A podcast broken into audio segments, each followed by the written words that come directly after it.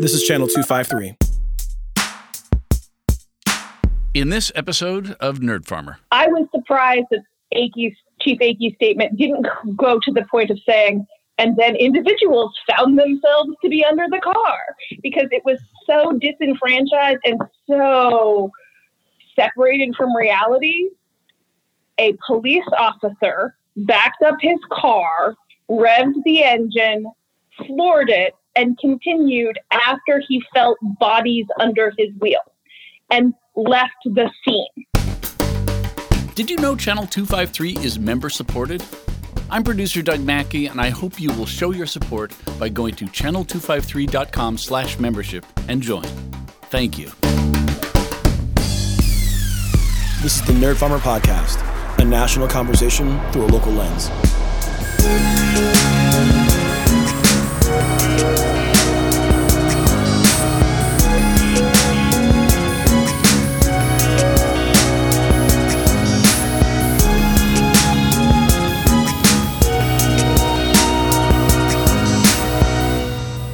This is Evelyn Lopez. Today we have an unplanned, unexpected, and frankly unwanted episode of Crossing Division and Nerd Farmer. So I'm going to call it Nerd Crossing. I like why. it. I like it. Okay, here's why. Today is Sunday, January 24th. Last night in Tacoma, just before 6:30 p.m., people were gathered at the intersection of 9th and Pacific Avenue. For those of you not in Tacoma, let me tell you Pacific Avenue is the main road through downtown Tacoma. This is not a back road. This is not a highway. This is the main road in downtown Tacoma at the intersection of 9th, which is the last intersection with a signal before you head down the hill and toward the waterfront. There were people in cars revving, I don't know what, doing donuts. There were, uh, you know, friction marks, skid marks on the pavement of, of uh, doing donuts. 6.30 in the evening, not drag racing, not late night activity, 6.30 p.m. And at some point, the Tacoma Police Department showed up. There were a lot of people there. People were around the Tacoma Police uh, SUV, very large SUV. We looked it up last night. It weighs about 5,000 pounds. Um, and the police officer, we don't know why, we don't know exactly who yet, um, decided to run through the crowd, backed up the SUV. We have this on film, backed up the SUV, revved the motors, rammed forward, ran into the crowd. We have video showing the officer running over, driving over people, a body rolling in the street being driven over. As you, videos everywhere because it's 2021. Outrage immediate. So we want to talk about this. My guests and co-hosts today, uh, Nate Bowling from Nerd Farmer. Nate, say hello, please. I am excited to be here and I have some takes. Also, hello. Excellent. Can't wait for your takes. And actually, also joining us today is Shannon McMinimee, who is, uh, let me tell you, I'll just give you my version of Shannon.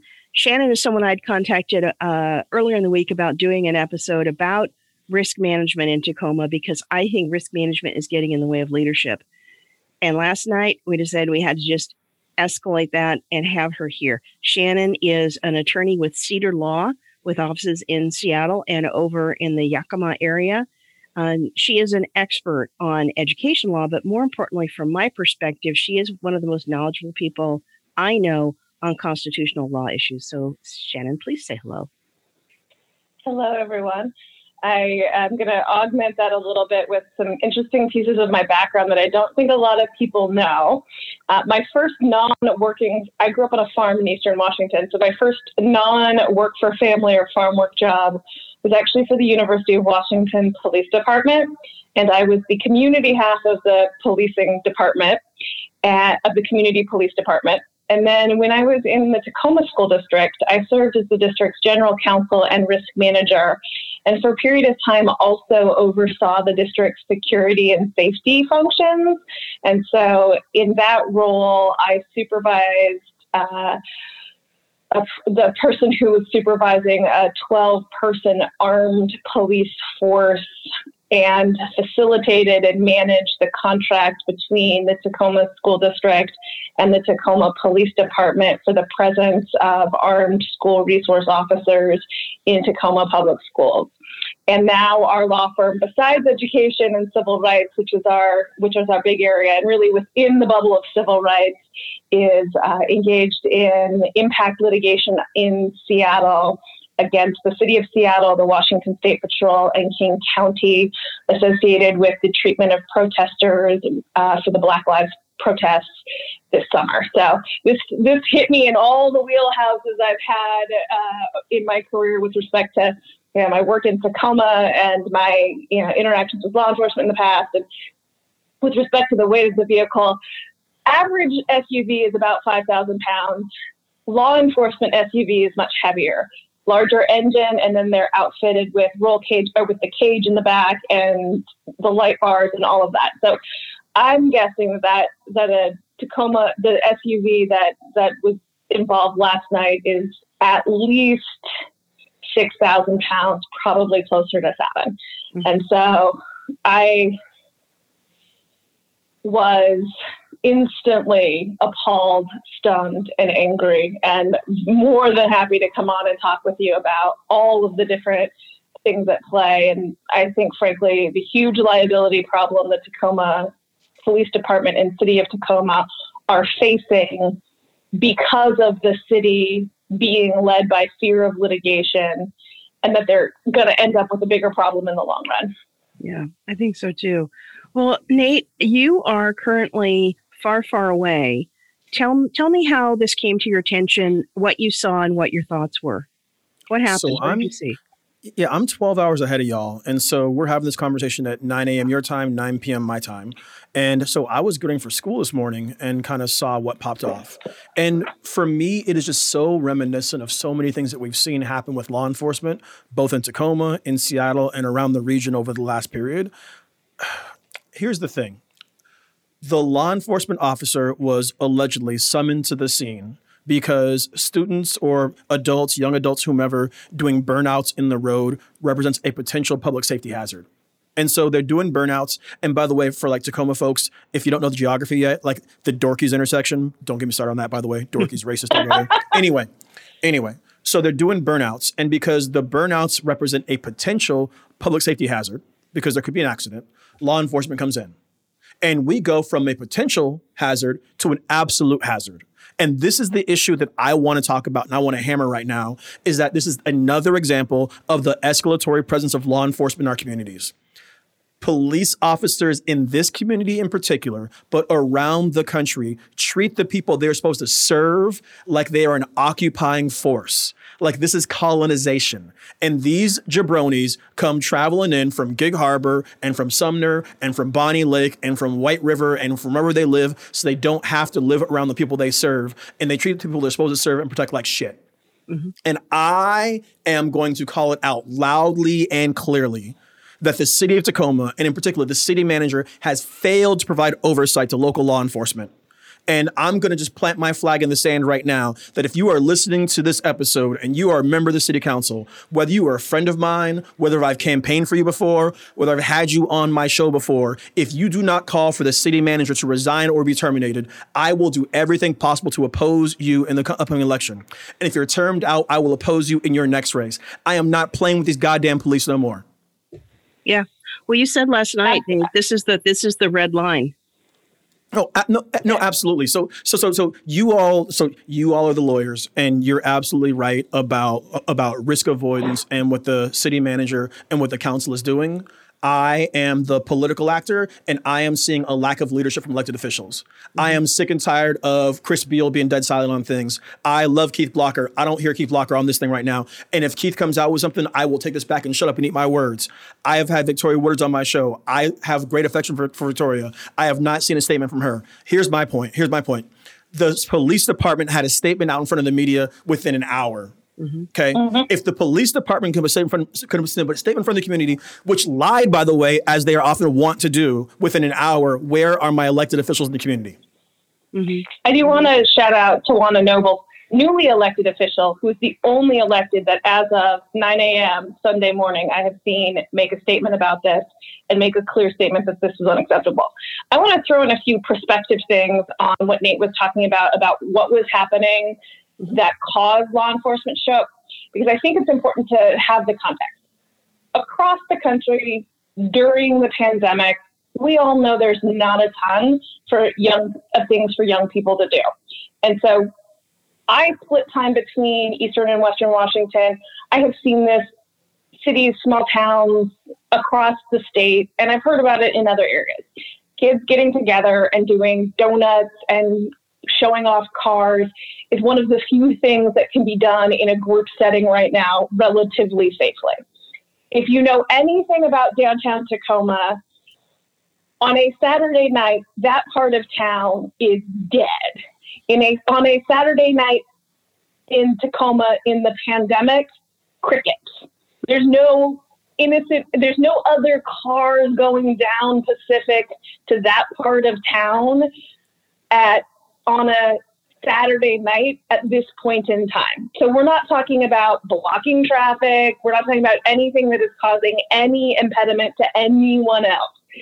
Is it, you know, a relatively dumb kid thing to do? Yes. Is it a immediate death penalty crime? Absolutely not. And it's, I think, important in context to take a look at who that crowd was. It was predominantly young men of color.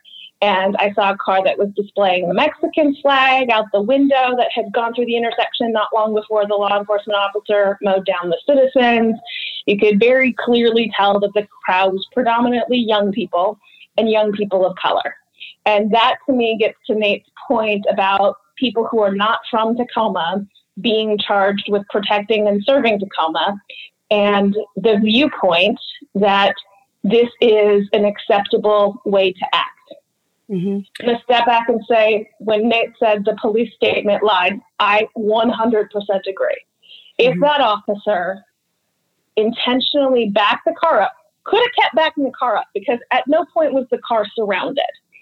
Mm-hmm. There were people in front of the car and there were people on the sides of the car, but he was not surrounded.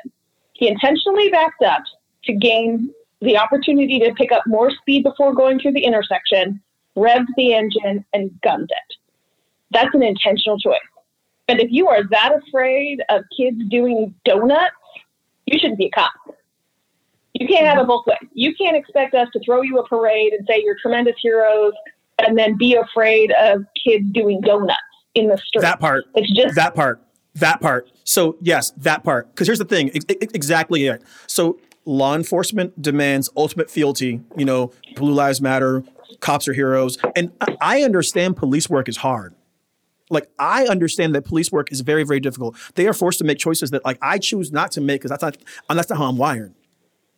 However, when you decide that you that the way for you to get out of a situation where you feel afraid is to drive a car through the people you're supposed to serve and protect, when you're there in the first place because there's a safety issue, like what are we doing here? Like what are we doing? It's it's completely indefensible. Completely indefensible. Let me let me You're the safety through. issue. You're the safety no, issue. Right. You the, and your the officer is, are the safety issue. It, uh, so let me run you through through a scenario really fast. I I am a black male. I see law enforcement as a threat all the time. I am back home in the United States this summer. I'm in my rental car. An officer pulls me over to the side of the road. The officer and I start having a disagreement. He starts reaching for his handgun. He's escalating the situation. I'm like, oh shit, I got to get out of here. And I accelerate and I plow through a bunch of pedestrians because I fear for my life. Am I going to get away with that? Is the right wing going to defend me? Are the city is the city manager going to say, "Oh, this is un-? no, no"? And so, like, on its face, the argument being presented by the cop is ridiculous, and the argument being presented by an A-list law enforcement is ridiculous. Like, this situation is egregious, and the officer needs to be held accountable. And I ain't trying to hear nothing or nobody else. Full stop. Mm-hmm.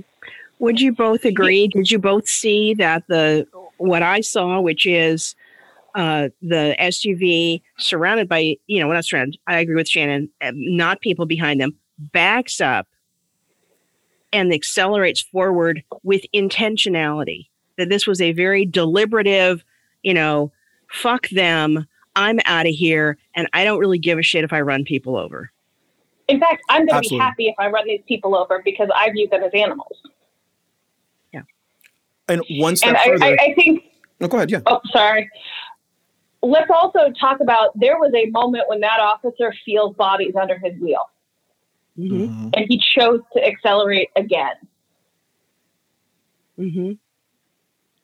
There's an issue with law enforcement training when law enforcement officers are told repeatedly that essentially, if you are able to convince a jury or a judge or your superiors that you quote unquote feared for your life, then you can act with impunity. And all these law enforcement officers who fear for their life have murdered Tamir Rice, have murdered Breonna Taylor, and now have run over a crowd of citizens in my city and have choked to death Manuel Ellis. Like, this is grown folks' work. And you cannot walk around saying, I fear for my life all the damn time and use that excuse to deliver violence to people with impunity. Like the, the, the actions here are beyond the pale, and the city needs to act immediately immediately. I don't want to hear any of this like, oh, the officer's on leave under investigation. Because here's what here's what you have. You're gonna have an investigation by the Pierce County Sheriff's Department, and the Pierce County Sheriff's Department and the uh, city of and, and Tacoma Police Department are basically Peter Parker and Spider Man. There's no difference. Yeah.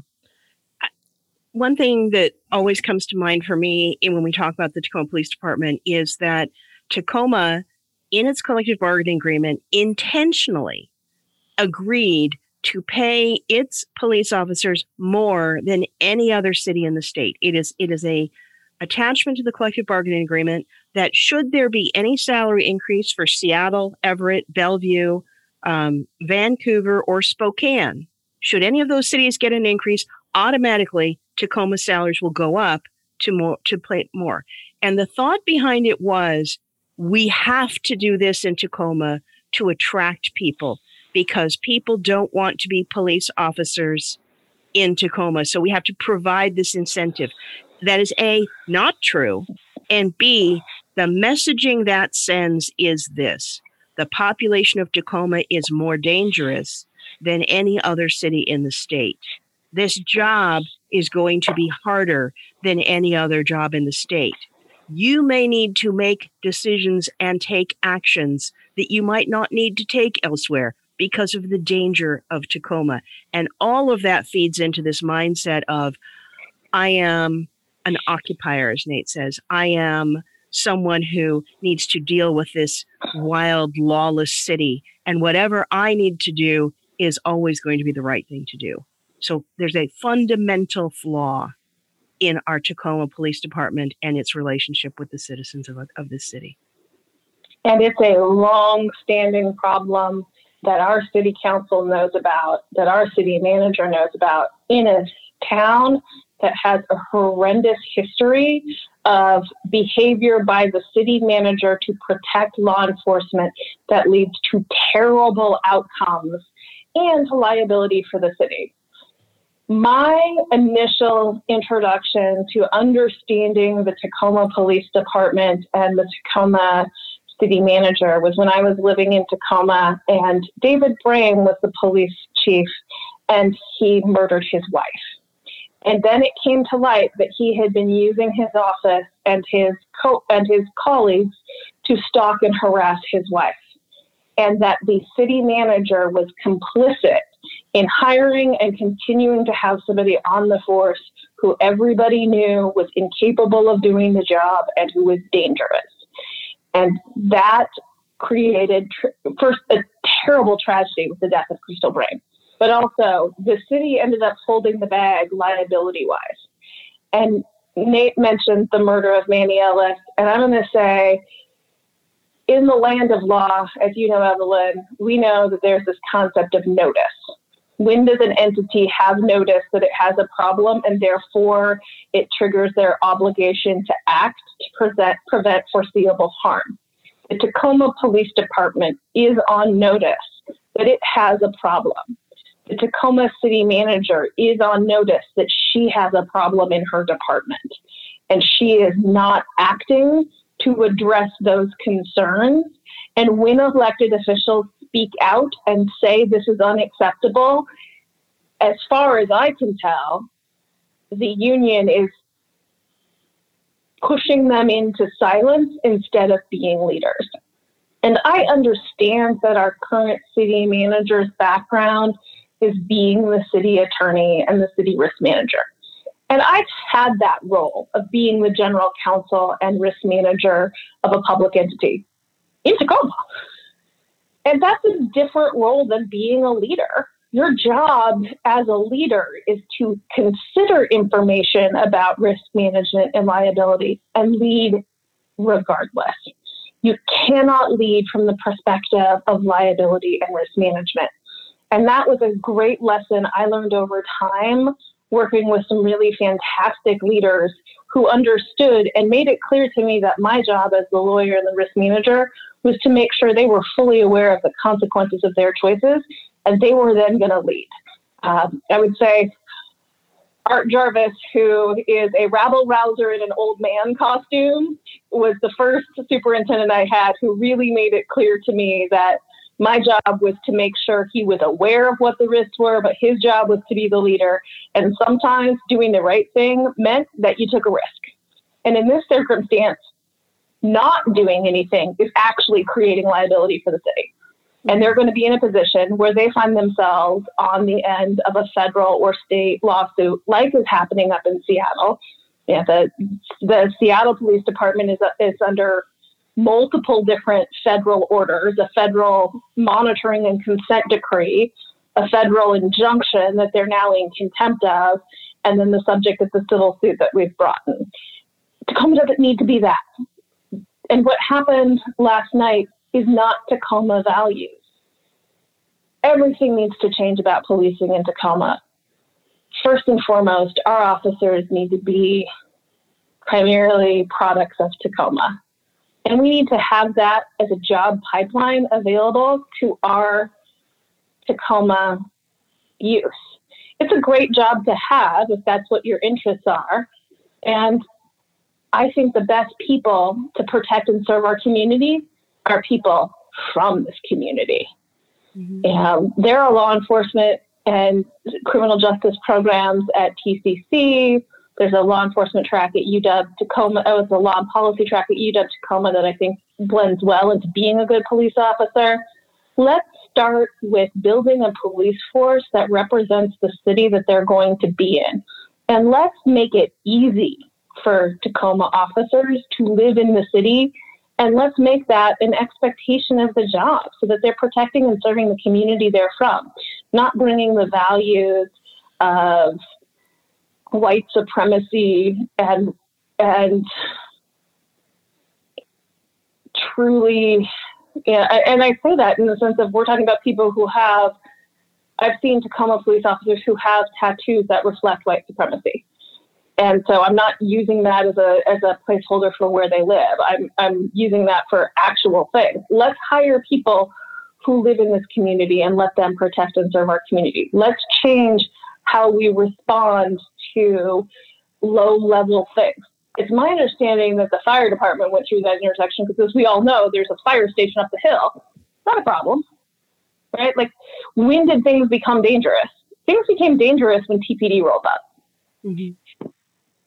Um, Nate, tell me a little bit about what your sense was from being in the high school setting and with students. I mean, is law enforcement something that students see as a attractive career at all, or is our local police department kind of tainted that water? So I want to make sure that I'm really transparent about this. Uh, in my time at Lincoln High School, we had three different school resource officers. And so philosophically, like I am philosophically, I and policy wise, I don't believe that police belong in schools. But of the potential police to have in schools, uh, the officers we had at Lincoln High School in my time there were among the best of the best. Like they had really great relationships. Oh, go ahead. I'm going to pause you there. And that is yeah. because Miguel Villahermosa, who was the head of security in Tacoma, who was a former yeah. band instructor, teacher, and principal, insisted on having the ability to say who no officers that he thought would be problematic. And yep. so philosophically, again, I administered administered that contract and I had huge concerns about it. But if I, I was a lawyer, my job wasn't to change it, it was to implement it. But I 100% give Miguel credit for making sure that the people who were in the schools were people that were the right people to be around our kids. But that doesn't happen everywhere. No, no and Miguel's exactly. retired. exactly. And Miguel's No, retired. So I have no idea what happens now. Yeah, uh, it's funny. Miguel was actually my vice principal in high school too. So going back that far. uh, so so the SROs who were in my school in my time were good dudes. Like they were good people, and they had good relations with, with students for the most part. That said, uh, well, I'll, I'll go one step further. They, especially Officer Smith, uh, Corey Smith, shouts to you if you're listening right now. Uh, he would come in my classroom, and like Corey and I don't agree on politics, but like Corey is a is a is a is an honorable person, and he would stand and take and get peppered by questions from my students, and my students were always locked and loaded with questions. That was relational right? That, was- that was relational. And my kids, my kids mess with Corey, but like my kids don't mess with TPD, and that's not mm-hmm. a career path that that is not a career path that my kids and my students saw as being viable to them because of what that because what that path does in the community. And that's the thing is. So, in an ideal world, the profile of the person you want doing the job we give police is somewhere between a social worker and a teacher with good abs. Mm-hmm. And instead, what we do is we hire people who are like ex infantry or couldn't make it in the army and the air force and this, or well, anybody making the air force jokes, but, but we, we, we hire these like ex military people or like these people who couldn't make it in the military. And then essentially, what we have developing in law enforcement is a disproportionately right wing. Well, actually, let me here- here's the thing. Here's the thing. Like, put it simply.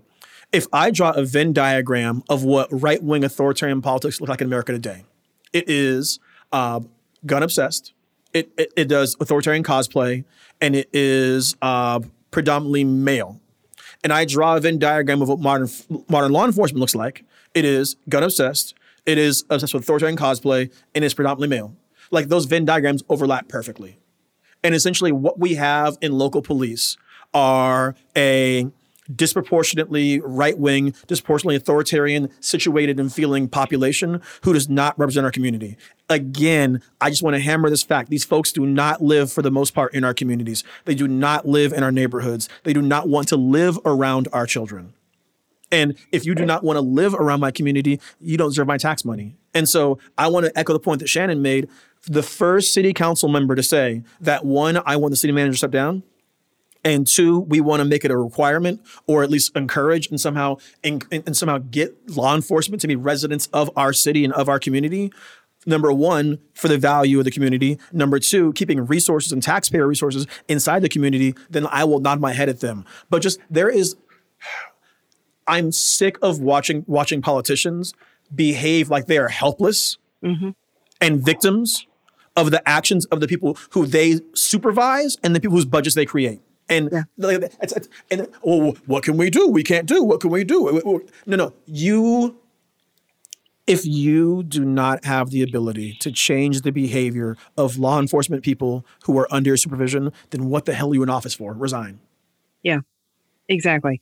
So I'll add to that and I'll say I have heard the city council when we've had these questions about, you know, shouldn't the police, shouldn't the firefighters be residents of Tacoma say, shouldn't the city employees be residents of the city? I've had them say, well, we have that as a requirement, but we have no control over whether they move out of town, and they do. And I would say, okay, good. Then what you're telling me is that the rule does not work. Have you tried an incentive? I can almost guarantee you that most people will stay in Tacoma if they're going to get 5000 a year more in salary if they live in Tacoma. I'm going to just step back and say it's an employment contract. If the term of the contract says you live in the city and you move out, you have breached the contract. I worked in public schools for, well, uh, I'm still in education law, but I worked in, in school side education for years. And the Tacoma superintendent has to live in Tacoma. If Carla moved out of Tacoma, that would be a breach of her contract and that would be treated as such. But you're right, incentivize. It can be a stipend. It can be a higher placement on the pay scale. We are going to put you one step up or two steps up if you reside within Tacoma from where you otherwise would be on the pay scale. There are lots of ways to make this happen. And when Nate was talking about the Venn diagram, I also have to point out that law enforcement has become a generational career for rural white men. And then coming into the city to work in cities where maybe grandpa was a police officer who lived in the city where maybe grandpa was a police officer who lived in the city and worked in this in the city 60 years ago. And now the generational aspect of the law enforcement is that we're coming in from Graham Papausen or uh, Gig Harbor, but we're becoming police officers because that's what my dad did. And so it's it's a generational position of white privilege where you also trust me. The easiest way to get into a department is for your father, your brother, your uncle to vouch for you. Mm-hmm. Mm-hmm. Let's pause here. So we're talking about the police because when I when we come back, I want to talk, move it toward um, the leadership, our elected leaders, and also the city manager, what their responsibilities are and what we expect from them now. So we'll pause for a couple minutes. This is Nate Bowling, host of the Channel 253 podcast Nerd Farmer. When I'm not listening to podcasts, I'm listening to audiobooks, and I choose Libro FM. Libro has all the books I'm looking for with a low monthly subscription, and I'm not enriching the pockets of a certain billionaire when I use them. Here's some great read slash listens I want you to try out on Libro. If you're an activist, check out Stacey Abrams' book, Our Time Is Now. We owe her so much after November. The least you can do is listen and hear what she has to say. For the woke or aspiring woke, check out Caste by Isabel Wilkerson. It's a revelation about our country's social system. And for the nerds among you, my people, if you haven't read The Three Body Problem, you owe it to yourself to start right now. The entire trilogy will take you places you've never been in science fiction. Libro has over 150,000 books in their catalog, so if those aren't right for you, you'll find something you like. Listeners of Channel 253 can start their service with a two month audiobook membership for the price of one. Go to Libro.fm, L I B R O.fm, and enter the code Tacoma. And we are back. Evelyn and I both want to thank you for downloading the show today. Channel 253 is a labor of love. This is a podcast network giving you stories, points of view, perspectives, conversation, voices you do not hear elsewhere. We're having a very passionate but also honest conversation about our community and what is happening needs to happen. If you believe in this work, I'm going to ask you to consider joining Channel 253 as a member. A membership is $4 a month or $40 a year. Shannon's a member. I'm a member. And honestly, if you're a member, there's lots of member only benefits. Uh, number one, we have a podcast called Off the Record, where producer Doug talks to a show host off the record about a kind of extension of a conversation. Uh, there's been some great ones recently, one with Hope and I talk about being vaccinated. But I think more important for this conversation is if you're a member, you get access to the Channel 253 Slack. And the Slack was jumping all day and all night. And so if you want to hear what's going on, if you want your finger on the pulse of the community, and if you want to be uh, at the forefront of a conversation and supporting a podcast network that is telling stories, then please go to channel253.com slash membership, $4 a month, $40 a year. Evelyn? I will say the Slack channel has resulted in not just this podcast happening this morning, because that's how we all got together, but Correct. understand actions being taken by the local Democrats, uh, got uh, KOMO to change some of its news coverage that was uh, false and misleading. So it's it's not only a good way to stay abreast of the news, but it's a good way to know who's deeply engaged in these issues in the community and who's working on them and where you can go to support the effort and bail money and bail money. And bail money in this case bail money indeed. So let's talk now we've we've sort of talked about the issues we see with the TPDH Tacoma police department and how to me it kind of crystallized last night with that really dramatic video of the backing up and racing forward and and literally bodies on the street tumbling from being run over. And we don't know the condition of the person who was run over. They were taken to the hospital last night. We haven't heard anything further the police said, you know, taken to the hospital with lacerations, which is without a doubt the least of the problems. They may have had cuts on the exterior. That the issue is going to be interior damage, and we'll see what mm-hmm. happens. But let's talk about Tacoma's leadership. Um, here's the problem that I've seen for quite some time, uh, and and I'll rest it at the city manager, but the elected officials do not get off the hook.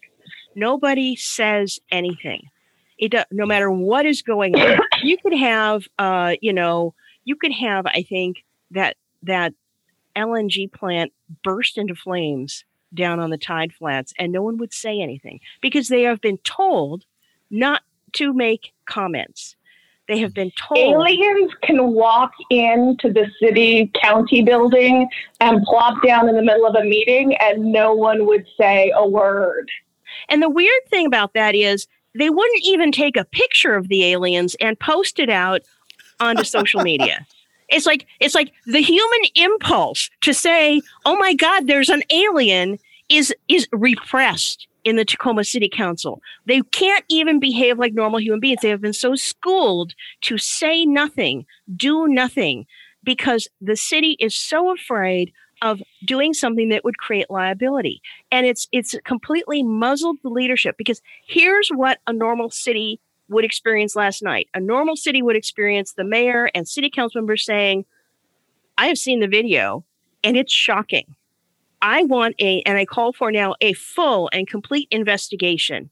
I want to find out what happened, who was there, what is the training of these officers. See, at no point are you saying anything here that is creating liability. You're not saying anyone did anything wrong, but you are mm-hmm. allowed to express your outrage to say, this is not the Tacoma that we want. We want a Tacoma where everyone is safe on our streets and I'm going to be waiting with you. And I pledge to you that I, as soon as I know what's going on, you'll know what's going on. Okay. That's what a leader does. Have we heard anything like that from anyone other than State Senator T'wina Nobles, who gets, you know, let me tell you this I donated to her campaign before, and I will donate to it again because she is the goddamn only public official to say anything after last night. I'm going to just break it. Yeah, unacceptable. I'm going to break it down and say, let's talk about what happened in Seattle this summer. Let's give Tacoma an example of how one can be a leader. We saw city councilmen and women, we saw city council people, we saw county council people come down to the protest and see it for themselves. We saw very vocal elected at all levels, speaking out about what they saw, what they believed, what they wanted to happen. I've known a fair number of our council people for many years. Catherine Ushka lives in my old house. Like, she was a school board director at the same time I worked for the school district. These are not quiet people. These are people who are known for their advocacy. They ran on advocacy. They're great advocates for their community. I don't know what happens when they walk through that chamber door to become these other people who suddenly see, have no resemblance to who they used to be, other than they have been given the mis, un, mis information that to comment at all is to create liability. And that's wrong. That's not what happens. I say that as a lawyer. If I learned anything during my time working for public entities, no comment is worse than making a comment. You are better off to acknowledge or or even in the correct circumstances, say that you are sorry. And that is better for you in the long run. There is a difference between admitting legal liability and being a leader. And being a leader allows you to say, what I saw last night was deeply disturbing. I am calling for, for a full, complete, and transparent investigation. And when we get to the bottom of it, action will be taken if it's appropriate. Boom. There is zero liability in that statement. Mm-hmm. Absolutely. I, I want to draw a line. I want to draw a line here. So the line goes the voters elect the city council and the mayor and the voters have done their job. They've elected people who said that they were progressive and were going to be agents for change. The city council and the mayor appoint and retain the city manager. The police officers and the police department report to the city manager. That is the chain. Voters to council and mayor, council and mayor to city manager, city manager to police. That is the chain. The city council and the mayor have allowed the city manager to say nothing and do nothing about the police department. And the police department is acting with impunity and behaving in ways that are completely outside of what the community expects and demands from them. It is ultimately up to the elected officials who we elect to hold the city manager accountable. And I am calling right now on this microphone for the city council to call for the resignation of the city manager or the termination of the city manager, whichever one you want to do. I don't care. But the city She can manager retire. has failed. She can retire too. Let's throw that in there. Retire, Great, great, resign, great. fire. But the, but the city manager has failed the people of Tacoma. Period, period, period, period, period. And I think Yeah. it's and uh, you know she was the city attorney and risk manager for many years. I don't have any real opinion on how she did those jobs, but she does not appear to have the skill set necessary to be a leader. In fact, she's quashing leadership by leading from liability and sending the message to not talk. Ironically, last night she issued a statement, and so did acting chief Ake, but none of the electeds did. None of the leaders. And as far as I can tell, when Mayor Woodard uh, Woodward stepped up and spoke about the murder of Manny Ellis, she got blowback, and she should have gotten support.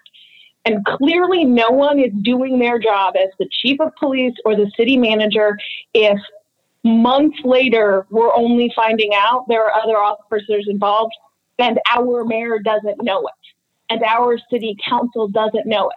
At some point, somebody has forgotten who leads the city and decided that it's the city manager and the police chief's decision as to what information is shared with the leaders of the city. And that's not how it works.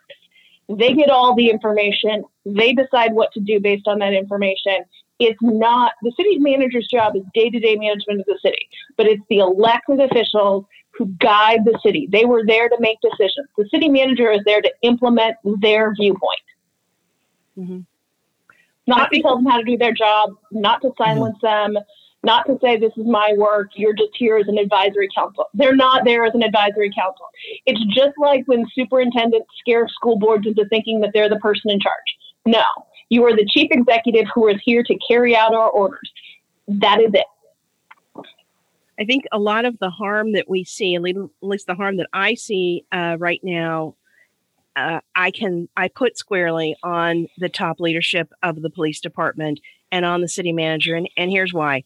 It's like imagine you have a kid who's done something really bad. I mean, not just a small problem, but a big problem. They've wrecked the car. They've you know stolen from their neighbor. They've done something you know that's absolutely not forgivable.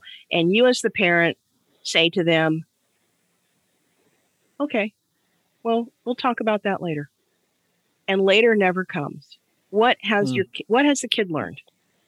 Escalate. Frankly, they've learned I have no consequences. And they also may have learned I can do anything, and maybe even I should do it worse because that's how I'll get more attention. I mean, there are no repercussions, no accountability, and that's the problem with not making public comments when something has gone wrong, because you, the elected official, and I would put say the city manager in this play in this situation because of the role she plays in the city. You are required to make moral statements about Mm. how the city operates. You are required to say when something is out of bounds and unacceptable. Because if you do not, if you say nothing, in this particular case, the city manager said, I think she said, our thoughts are with anyone who was there and the person who's in the hospital. And this immediately is going to be turned over to the Tacoma um, Use of Force Task Force. Which caused me to think, oh my God, this person, they think they're going to die. But Because and that's the and purpose of there's- the use. Right. you know, there's no moral statement. There's no statement of condemnation to say, you know, this is not the Tacoma that we all seek to have. And as you point out, mm-hmm. Shan, you can say all of those things without saying it's this person's fault and take us to court now. But let me assure you as well, not saying things does not mean you will not end up in court. You will oh, end up in court and you will pay. Well, and you will, you, again, you're on notice. I'm going to go back to Manny Ellis for a second. As far as I understand, there's a report sitting on Bob Ferguson's desk. Why are the electeds in Tacoma not putting pressure on the Attorney General's office to say, if your report is done, get it to us? Why is the city manager not putting pressure to get the information to know what what she can do with respect to termination? And also you know charging decisions are for aren't within the purview right because it's been handed over to somebody else in the sense of the the the the in the in the sense of like the charging decision will be made by the prosecutor's office and right? No? I, I, don't. Decision? In this particular case, since the Pierce County prosecutor opted out and said she was conflicted out okay. because Pierce County Police, I think that the criminal investigation charging decision goes to the Attorney General's office, and the okay. Attorney General's office does have a criminal division that gets used for weird situations like this. Gotcha. But either way, mm-hmm. separating out whether these people should be charged with a crime, there is an HR issue. Mm-hmm. You can give that investigation over if it's done to the city so they can t- fire some people. Mm-hmm. So I want to see all of those Tacoma elected, if this report is done and if it's with Bob Ferguson and he's making his charging decisions, put pressure on him to get the investigation so they can use it for other purposes like HR purposes. Because we should understand how it came to be that Manny Ellis was murdered and that the information about how he was murdered was kept from our leadership and from our citizens. Because that, to me, is the notice, at least the most recent set of notice that the city council, the mayor, and the city manager have been put on that they have a serious leadership problem in the Tacoma Police Department. If all of this came as a surprise to them when they did learn about it, they're on notice now. Mm-hmm. There's there's two points there's two points that are worth making right now. Is that when the city council members and the mayor do not say anything to the public, it creates an information vacuum. Mm-hmm. And into that information vacuum, in every incident comes the spokesperson from the Tacoma Police Department who is going to give the version of the story, whether it's factual or not, that is most beneficial to the law enforcement officer involved in the case.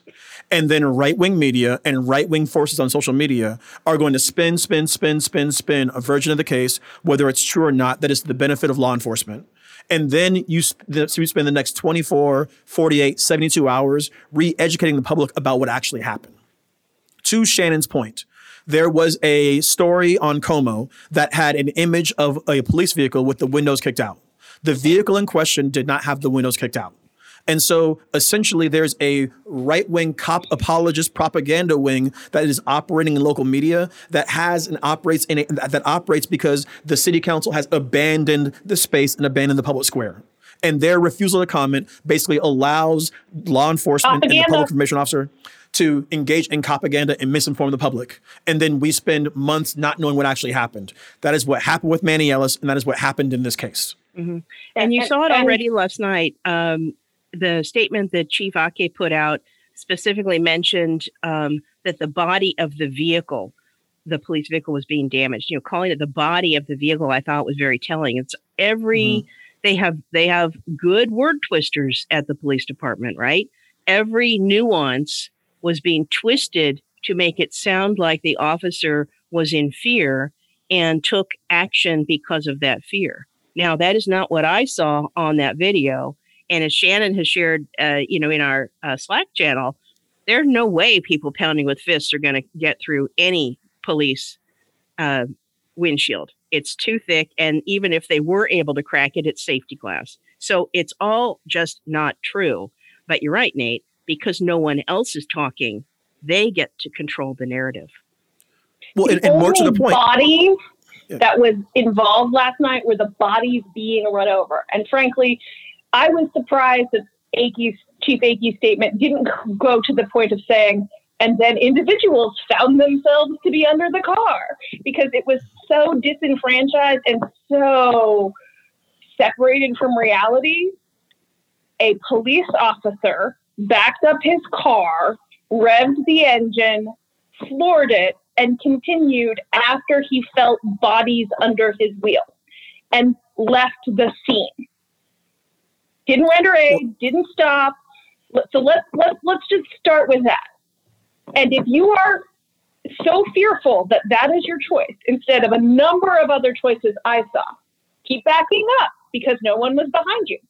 Pull over to the curb, turn your lights and sirens on. By the way, they've said his lights and sirens are on. His lights are on, his siren was not. He was hitting the eh, eh, eh button and call for backup. Move slowly through the crowd, and those are all acceptable choices that you could make instead of revving the engine, gunning it, running over people, and putting your foot down harder to get over the bodies that you were running over. An additional choices, step out of the vehicle and have a conversation with the community you serve. And the fact that the fact that for Tacoma Police Department, like that never even occurred is demonstrative of the problem. I'll go one step further. There were arrests made last night. So the officer that ran somebody over slept in their bed just fine. They went home and slept. But two people who went down to the site afterwards, one from uh, Tacoma Action and one from Tacoma Protest Daily, were arrested and put in jail for obstructing officers. Come on, man. Come on. So so again, this is the damage that city council and the mayor are doing by not by not coming to the scene, by not being present, making statements, they're allowing police to shape the narrative. So now the narrative on right wing media is this wasn't car racing. This was a violent Black Lives Matter protest. Mm-hmm. And in the protest, the officer was being assaulted in fear for his life. And then afterwards, protests and agitators were arrested for, for attacking the officers. When in actuality, people who were filming what was happening and filming the investigation that they felt was being done in a basically a cursory, like not thorough manner were arrested for no reason and put in jail. And by the way, if you're telling me that it's just a coincidence that the two people are arrested were people who have been organizing, leading protests all summer, like just a coincidence, man. Like I may have been born yesterday, but I stayed up all night. Okay, so what I'm doing after we get done with this podcast is going through the Tacoma Municipal Code because one of the things we found out this summer when we when we initiated the the action against the city of Seattle is the city of Seattle actually has a municipal code that prevents law enforcement from making arrests based on point of view, basically a civil rights a city version of civil rights that are to protect uh, citizen protesters. And I want to see the same thing happen in Tacoma if there isn't one, because clearly people were arrested based on their viewpoint. If we have learned nothing this summer, police response to those who speak out about police brutality being brutal repression of those who protest gets us nowhere. You can't solve the problem of police brutality by engaging in police brutality and arrest of those who are saying, you got to stop doing this. Mm-hmm. Nate, you're bring us uh, bring us through the end. Well, here's the thing: is 18 days ago at the U.S. Capitol, we saw law enforcement outnumbered show amazing restraint, amazing restraint against protesters who are white. Last night, we saw a law enforcement officer who introduced himself into a situation, who created a hazard, panic, and run multiple people over, including one person with serious injuries because they were afraid. So I am really struck by and I want people to think about the situations where law enforcement officers know when to hold them, and then the situations where law enforcement officers go all in. And I will really want us to think about like how color coded and clearly racist that is. All right. So here's the thing, y'all. You can't use a 700. Uh, you cannot use a 7,000 pound to 8,000 pound vehicle as a battering ram because you're angry that people aren't clearing the streets fast enough. Facts only. Facts only. So we tend to end shows here with a thing called here. Hold this L. Hold this L. See, this is a crossing division nerd farmer crossover, and so it's all over the place now. Uh, ladies, I'm going to snatch the mic from Evelyn, and I'm going to go to you two. Uh, you get to decide one person who needs to hold an L for a while, and I'm going to take the city council and the city manager off the table. So who is somebody who my, my needs holding to hold the L is going to be Elizabeth Pauli sorry. I got to come up with somebody else. But that was my holding the L. All right. Auntie F, how about you while she's thinking about it? Okay. I'll say this. This is a city problem, but we haven't heard from our local legislators other than T'wina also. So I would say when we have something like this, that by the way is hitting all the national news, everyone needs to get out on it. Republicans, Democrats, because right now it looks like, you know, Tacoma has a big black eye. So who's going to fix that? Haven't heard from the chamber. Haven't heard from legislators other than T'wina Nobles. Haven't heard from the county council. Haven't heard from the city council. It's Sunday. Hope to see that change. Shout out to the Tacoma Urban League who did say something last night. Okay, in absence of who got the natural hold the L here, I'm going to go with the communications professionals at the police department and the city. Come on. Come on. Try harder. Be honest. Be fair. You can say all the things I said as an example earlier and do your job well, or you can be. And if you're putting out statements like that and you believe that that's appropriate public communication, you need to go get another job. Uh, Shannon, if people want to follow you on the socials or your work elsewhere, where should they look? Uh, I am pretty darn active on Twitter, and my Twitter handle is um, easy to find because it's uh, SM McMinimee, my last name, and we'll throw it in the show link. But I'm, I'm pretty darn active on the Twitter, so that would be the best place to follow me. And then uh, my law firm is Cedar Law, PLLC, and you can keep track of what we're doing related to uh, civil rights and protesters uh, in all of your local news media outlets. And uh, if you really want to know what I think about a lot of things, join Channel 253 and hop on the Slack channel. Evelyn, thank you for co hosting. Doug, thanks for producing. Uh, if you're listening to this, you're not a member, think about joining. If you are a member, we appreciate you. Wakanda forever, y'all. Channel 253 is a member supported podcast network. I'm producer Doug Mackey, and I'm asking you to become a member and show your support. Go to channel253.com slash membership to join. Thank you. Nerd Farmer is part of the Channel 253 podcast network. Check out our other shows Interchangeable White Ladies, Give Me the Mic, We Are Tacoma, Move to Tacoma, Taco Man, Flounders B Team, Crossing Division, Citizen Tacoma, and What Say You? This is Channel 253.